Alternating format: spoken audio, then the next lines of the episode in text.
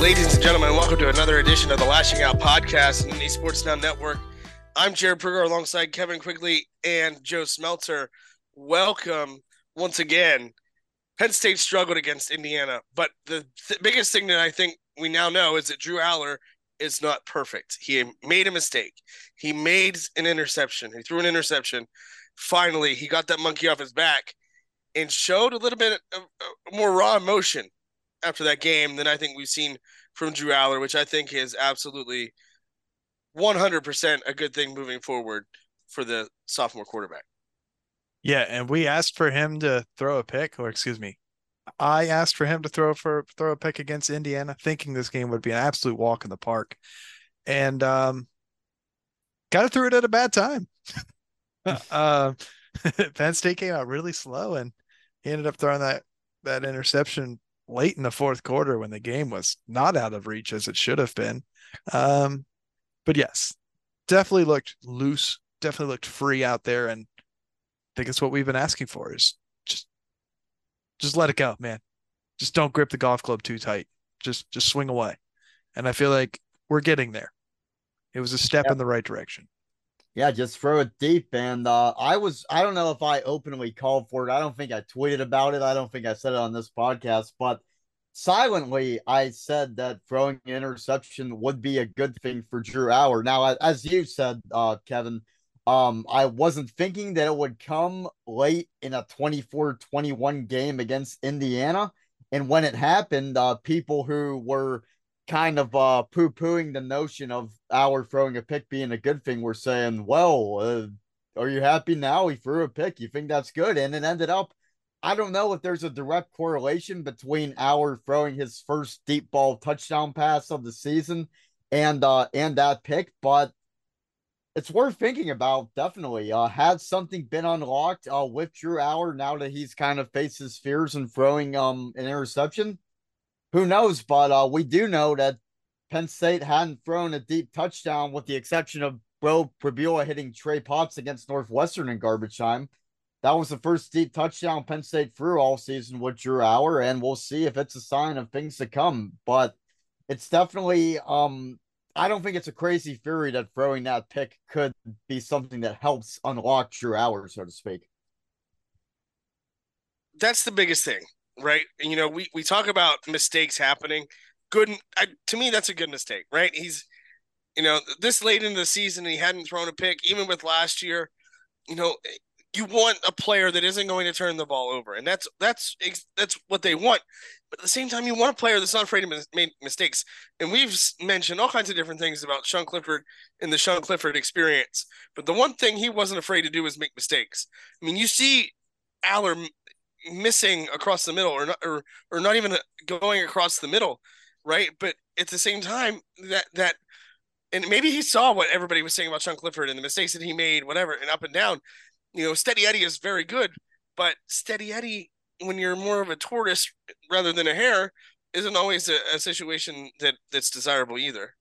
No and drew allar set the ncaa record with i believe it was 301 pass attempts without throwing an interception to start a career, which was nearly 100 more than the previous best, which I think was like RG3 at like 205 or 206. So props, like great job, kid. We didn't throw an interception, but Steady Eddie was not was not going to be the recipe to beat Ohio State. It's not going to be the recipe to beat Michigan. You're going to need to throw it deep. That's what JJ McCarthy does. I remember watching the game last year. He's just throwing out absolute prayers. Like he was actually speaking Japanese to his wide receivers mm-hmm. in the Michigan game, and the or excuse me, the game Michigan versus Ohio State last year, and like just hopes and prayers were getting thrown up, and Michigan receivers were coming down with it. Build that trust with KLS. Malik McClain registered. It didn't officially register as a target, but he was targeted one time, I believe, yesterday build that trust. 6'4, 225, whatever the heck he is. That's an absolute monster. I don't know any corner in college football who's sizing up against him. Let him go make a play. Throw it 40 yards downfield, one on one coverage. Indiana went one on one coverage, went single high safety. They tried to do exactly what Ohio State did last week. They don't have the defense to go one on one against Penn State. Ohio State's got the front seven to do it. and they've got the corners to match to do to match up against Penn State's wide receivers. Indiana does not have that level of talent. And Yurcich was not afraid to call it. Yurcich was not afraid to attack if they're going single high safety or zero coverage, stacking eight, nine guys in the box, whatever the hell they were doing. I mean, they were absolutely selling out to stop the run. And they let they were like, all right, let's try it. What do we have to lose? I mean, they had the game to lose at this point in time because it was so damn close, but it it was promising to see. He had eight attempts of 15 yards or more downfield, and he completed four of them. And a lot of them were coming on second and medium. So you get four or five yards on first down. You get to second and manageable, take your shot. And if not, you're in third and six. And they were a lot better on third down last week, this or yesterday than they were last week. Seven of 18. Still not great, but they were putting themselves in position to be Couldn't you- successful. Kevin, to be honest, they couldn't get much worse compared to last week, but I like where your hmm. head's at. Nope. nearly 50%, nearly 50% this week, which is a lot better than one for 16, which, if my memory serves me correct, is uh, 16 thousandths. So, I'm I'm not a math guy, so I can't confirm nor deny the accuracy of that statement. Yep.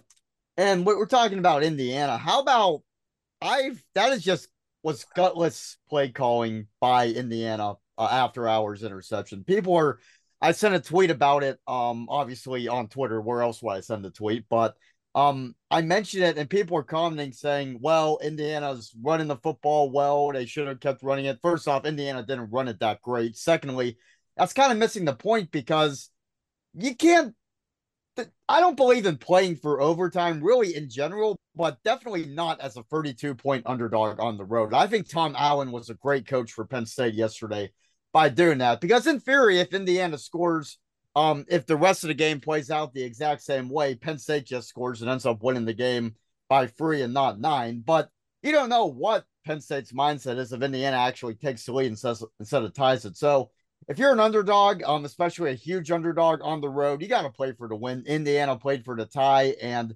it got the tie, but it ended up losing the game. Uh, so I don't know what your guys' thoughts were on that, but in the press box, I was very surprised um by Indiana just really kind of punting on that drive and settling for a field goal um instead of riding the momentum of that pick and going for the win. I don't know what do you guys think about that, it was it's so baffling to me. For a team like Indiana to be in the game against Ohio, or I'm sorry, Penn State late in the game like that, they should go for it. They should attack, and they can't just sit back on their heels and, and not be aggressive. But at the same time, you it was know, fourth and six.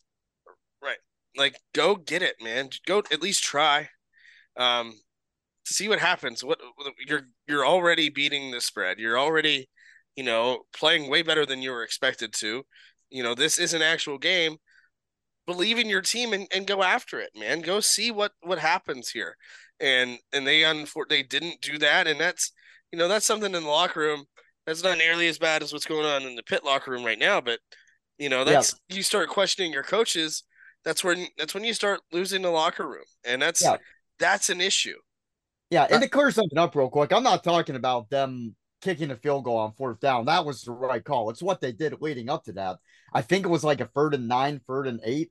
Um, and they ran the ball anyway, which is a pretty clear sign that you're just going for the field goal, and they ran it on first and second down too. But I think you got to take at least one shot for the end zone there, especially their free touchdown passes. One was a 90 yard um touchdown. Uh, all three of their scores were tou- were passes. The first was a 90 yard touchdown. The second was like a 67, 68 yarder. And then the third was a longer one, too. Uh, so yeah, I just, you got, I think, take one shot at least to the end zone and see what happens there. They, Penn State secondary had its worst day of the year, um, by far, I think. And yeah, you just got to try to take advantage if you're Indiana, I think. Yeah, the, the defense looked not focused. Uh, the big play, uh, the 60, the 69 yard play, Johnny Dixon blitzes, KJ Winston, or no, yeah, KJ Winston collapses down into the box, and Jaylen Reed is thinking that they're playing cover two, and he doesn't even attempt to get that to that side of the field. So there's a couple miscommunications. A miscommunication happened on the 90 yard play as well. Both of those happened in the first half. Indiana gets 159 yards on two plays. Uh, they had what 220 yards in the first half. So all but 60 of their yards came on two plays. So the defense was focused when they needed to, but gave up 349 yards, similar to what they gave up last week. And yeah, just just not entirely focused. But this is what Jarrod and I talked about in the pregame. Penn State has a tendency to lose in bunches. They they got the job done yesterday, but the the lack of focus after a loss is evident in the Franklin era, and this was another this was another example of that. That's a very good point, Kevin. That's going to lead us right into our break. We're going to talk more about managing emotions on the sidelines and beyond when we come back for the second segment of the Lasching Out podcast on the Nittany Sports Now Network.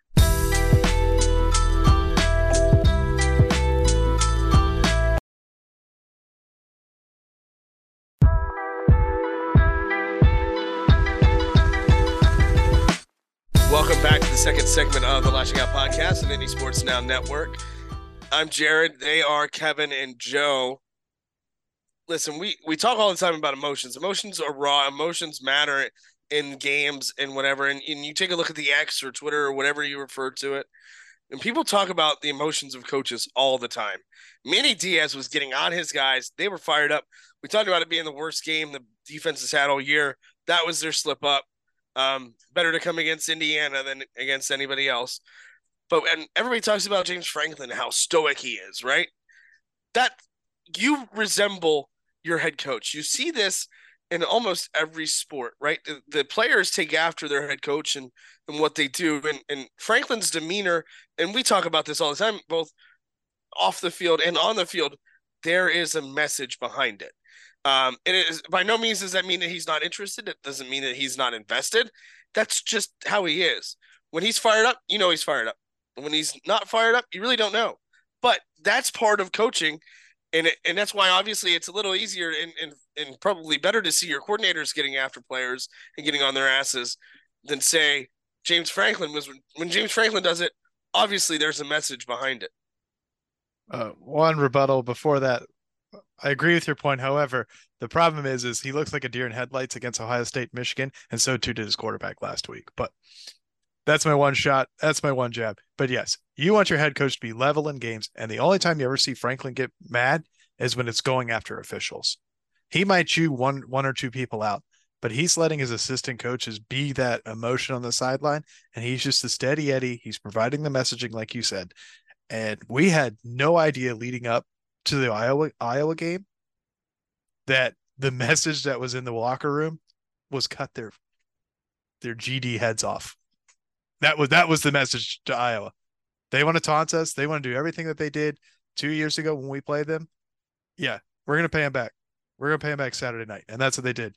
And when that's the messaging behind, that's that's what you want your head coach to be. He's leading people and he's getting people fired up without actually being public about it. And I think there is a nice art to that, and it's a good motivation tactic. Yeah, and Franklin has surrounded his program with coaches that bring that more intense side um outwardly um week in week out. He mentioned Manny Diaz. Deion Barnes is a very intense figure. Phil Trautwein played in the NFL as an offensive lineman for a handful of years. I don't think he's lacking in intensity. Uh, in the past, they've had Sean Spencer, who got the nickname Coach Chaos for a reason, but and I'm not saying James Franklin can't be intense. He's more intense on the practice field than I think he is during the games. But yeah, I, I don't really have too much to add uh, to what Jarrod and Kevin said. I'll just say that, um, yeah, you got you guys both hit it um right on the head. Uh, you want your head coach uh, to be that kind of cal- calming. I, I don't I don't know if calm is a, per- a perfect word to describe James Franklin, but he's definitely calmer, I think, uh, than your, I don't know, Bob Knights of the world. Uh, he's the, level. The, good. Yeah, he's level's good. Yeah, he's level. He's level.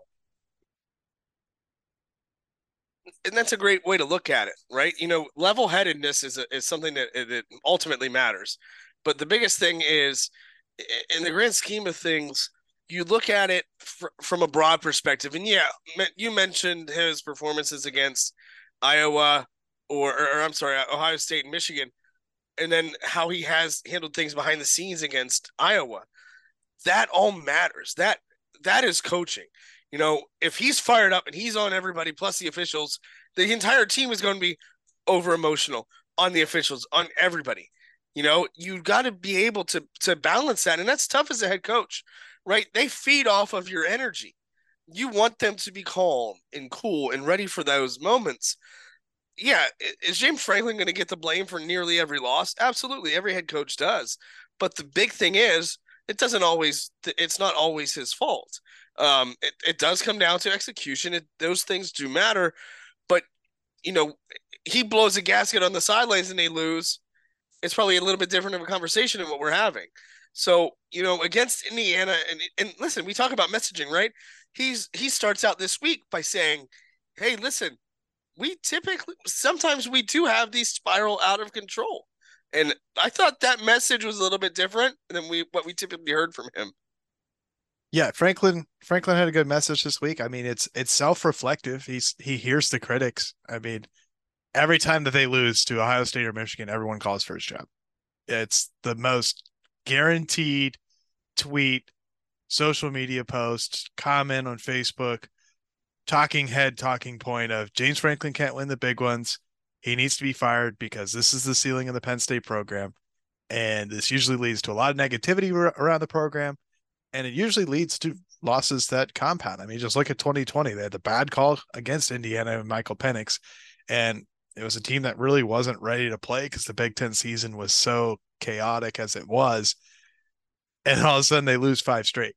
So he has a tendency to repeat losses, and they reflected that. They were aware of it, but they still came out and laid an egg. They're lucky to get out of there with the win. Um, but I did see that they made changes. So the, the result wasn't pretty, but they did make changes to philosophy and i think i think that's the key there that's the key takeaway from this week is it doesn't matter how it looked it's did they did they make progress and i think they did make progress despite how it looked yeah and uh, jarrod and i have been in um kind of an, enough franklin pressers i think to know i think the opening statement and the length of the opening statement is a pretty good indicator um, of how Franklin sees the way a game went. If Penn State wins, he usually talks for probably no shorter than two and a half minutes in the opening statement. If they lose, probably less than a minute. They won Saturday in Franklin's, I believe, opening statement. I believe it was 50 seconds long. So that um that's a pretty good indicator um of how James saw the game. Uh, but yeah, there were definitely uh, some positives uh, to take away. Uh, Kevin, you mentioned uh, some of the changes. Um, I liked seeing Dante Cephas more often, even before Trey Wallace got hurt. Uh, even though they didn't throw to him, which we talked about before the show, Malik McClain being out there um, was encouraging. Uh, but yeah, um, I think overall uh, the feel was definitely different uh, going into Saturday. Uh, it definitely almost was a case of Ohio State beating Penn State twice, uh, but it didn't turn out that way. And Penn State uh, now got the win, went 1 0 in the week, uh, and can learn in victory, which is obviously a lot better than learning by losing to a 32 point underdog at home. Yeah, and you mentioned their expanded roles, Jarrod. I'll let you go first, real quick. I'll let you go right after this. Dante Cephas had 41 snaps, 32 of those were pass plays. McClain had 61 snaps, 32 of them were pass plays, but he looked lost. I don't know if he wasn't ready to play the game or he's now wide receiver four. Trey Wallace gets hurt and he goes to wide receiver three. But man, he was out there. He looked lost, and I don't want to pile onto the guy because he hasn't played in six weeks. But he was out there, had zero idea what was going on, and ironically was the lowest rated player on the offense by PFF this week. So hopefully Trey Wallace isn't out long term, but hopefully at the same time, um, you know, he gets better as he gets back into the game reps. The biggest thing is Penn State won. That's all that matters. That is that is what what means the most to these teams. I am getting ambushed right now by my dogs, so I must apologize for them trying to join the podcast. But again, it's a, a win is a win. That's all that matters. It doesn't matter how ugly it is, how how it was done. What matters now is it's a win, and the rankings that matter the most come out later this week. And we'll talk a little bit more about rankings and everything when we come back on the third and final segment of the Lasching Out podcast on the Nittany Sports Now Network.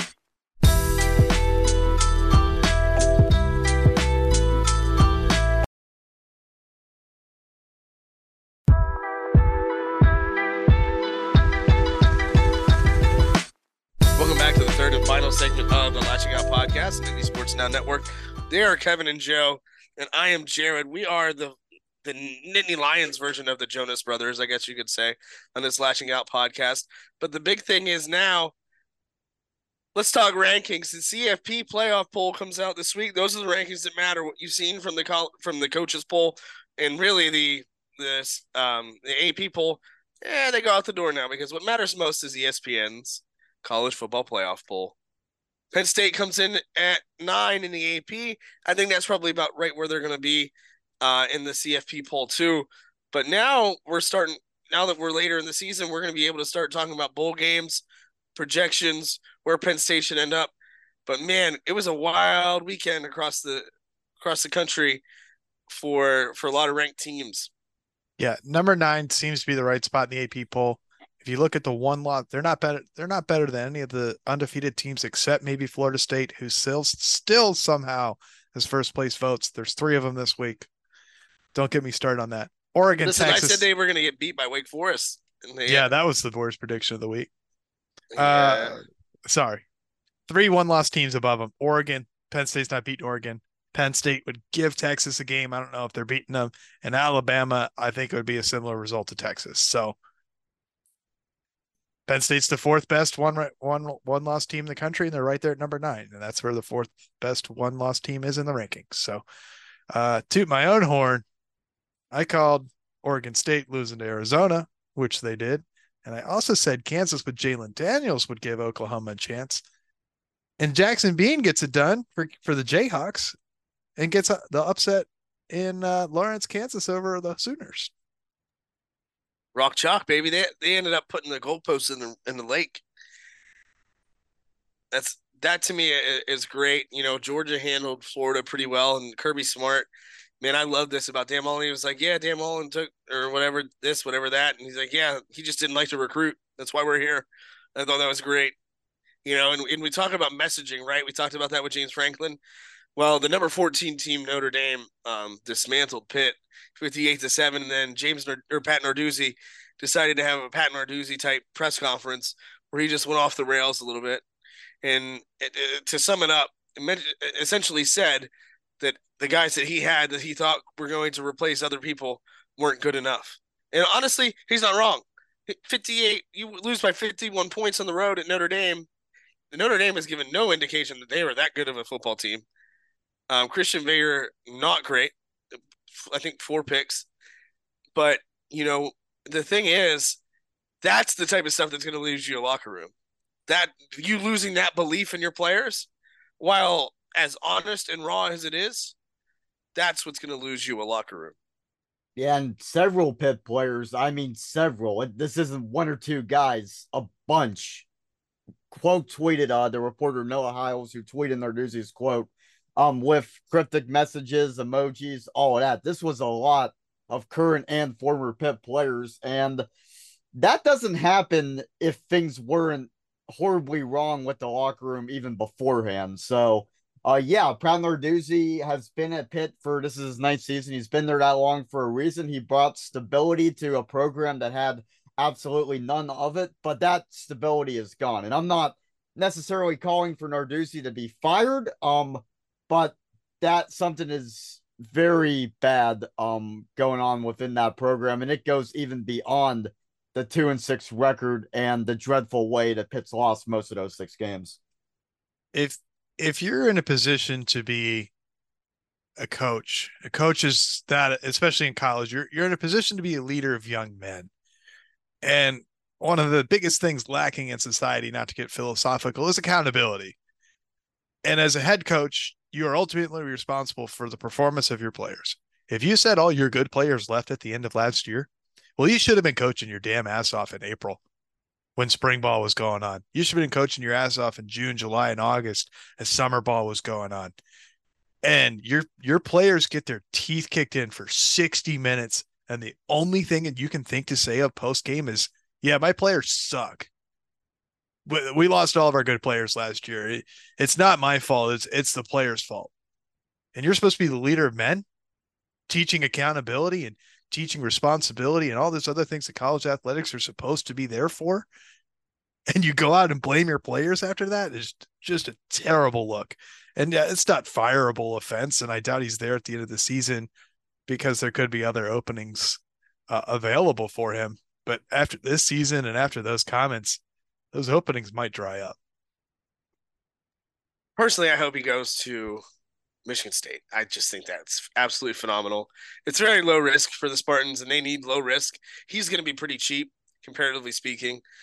But man, you just can't put yourself in those situations, even in the full context of the tweet and the quote. It still didn't sound great. And he took accountability. He did come out and say that loss is 100% on me, which is great. Yeah, if you get hung, if you, if somebody hangs 58 on you, you should take accountability. Absolutely, because it sure as hell wasn't just the players. Prepare, man. What did you do all week? You gave up 58 points. I get Notre Dame's a 14th ranked team in the country, but wow, there it's been a while since since Pitt's taken a beating quite like that. But the rest of the big or rest of the scores uh, around the around the country, Texas handled BYU. Um, Oregon handled Utah ra- rather easily. I thought that was going to be a lot closer of a game. I did as well. Um, Louisville beat Duke. Um, Tulane took down Rice. USC came back to beat Cal. Um, USC is not a great team. Um, nope. Washington took down Stanford late. That game came down to the wire. Air Force beat Colorado State. Tennessee took down Kentucky. Ohio State struggled against Wisconsin at times. Wisconsin did everything they could, but just fell short. Um, Marvin Harrison Jr. again uh, was a big factor in that game. Ole Miss took down uh, Vanderbilt. UCLA beat Colorado. And it, you talk about messaging once again. Deion Sanders is like, big picture, we need linemen he called out his team, and and I don't know that that's the right idea either. But again, I, Deion Sanders is Deion Sanders, right? Um, North Carolina lost again.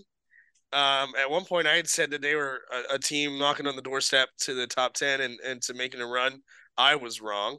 Um, James Madison equaling out over the Fighting Ricky Rahneys, and Arizona took down Oregon State, much like Kevin had predicted. The only other game of note that I have Northwestern beat Maryland. Speaking of, Maryland is where Penn State goes this week for a 3:30 kick. Midday action. Yeah. One last thing, we alluded to it earlier, but we're going to go the reverse. Michigan State needs cheap. Michigan was about to go expensive. well, there's a lot more extenuating circumstances in Michigan.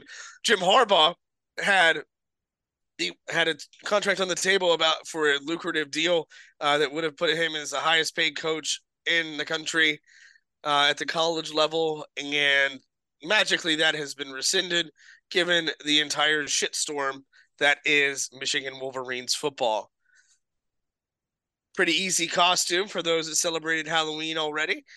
Going as a Michigan spy, thought that was pretty clever. Saw some people in the student section um, were were dressed like that. But this that story we talk about it every week because it's so polarizing. It's going to be ugly, and it's going to be one of those situations where we don't know what's going to happen next because this hasn't really happened before.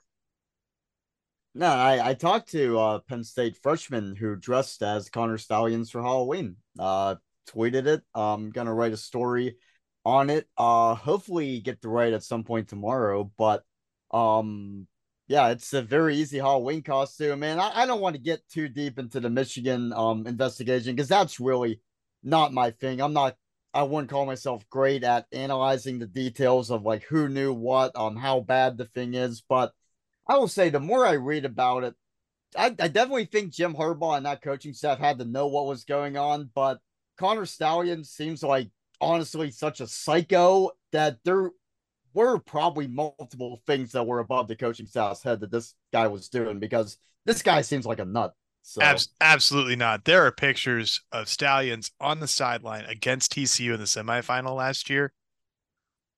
The whole printout looks like a ref like cheat code in the rule book, and it's all the TCU offense sides. Like there is zero chance in hell that Michigan did not know program wide, and that includes Jim Harbaugh. Well, that they, they knew, they knew. I just don't know what they knew absolutely everything because this Stalions guy seems kind of crazy. So. Oh, he's definitely crazy, 100% crazy. Yeah.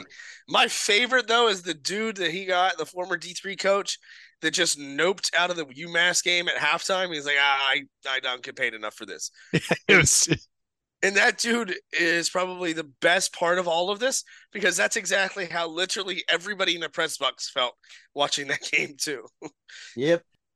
But around the Big Ten, you mentioned Maryland beat or Maryland lost to Northwestern. Northwestern takes on Iowa in the or at Wrigley Field this weekend in a game that has that has the potential uh, to have a baseball score at the end of it. Yes. Oh man, the, the spread is the or the this point the over under is at 29 and a half. Disgusting. And that might and they might not sniff it. They might not. Um and Northwest listen, I will give Northwestern credit. They are four and four. That's much better than I thought they would be this year. Um, but you know, you look at the rest of the Big Ten. Minnesota took down Michigan State. Uh, Nebraska took down Purdue. Then we mentioned the Ohio State score. But coming up this week, we've got some pretty solid action. Ohio State and Rutgers. Greg Schiano always gives them a tough game, or at least tries to. You got Wisconsin, Indiana, Nebraska at Michigan State. That'll be a disaster. Nebraska's a quiet five and three. That's the first time they think they've been. They've had five wins. Um, this at this point in the season since um, Bo Pelini was there. Um, Illinois is at Minnesota.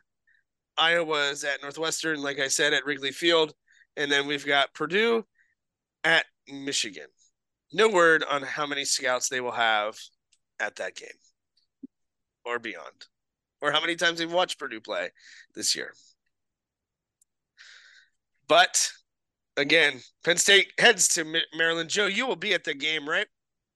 I will be, yeah. Myself and uh, Brandon Walker will be there along with Matt Lynch, our photographer. Uh, this is actually the first duplicate uh, press box I'll be going to. Maryland was my first overall game and first road game uh, when I started in November 2021. So it'll be interesting uh, to see uh, what it's like to kind of hit a Big Ten stadium that isn't Beaver Stadium twice and kind of compare uh my impressions uh, from the first visit to the second visit. So uh yeah, it should be fun. Um I don't think the game will be particularly close, so we can talk more about that as the week goes on, but yeah, I'm looking forward to uh good old College Park. So if I'm not mistaken, there is Coke in the press box.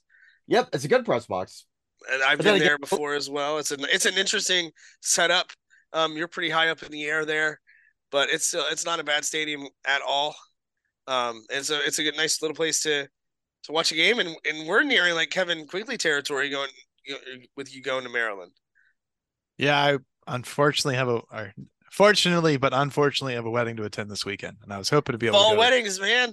Come on, get out of here with those. Something in getting married on Maryland weekend. Did you get married on Maryland Maryland weekend last year? I'm pretty sure I did. Yeah.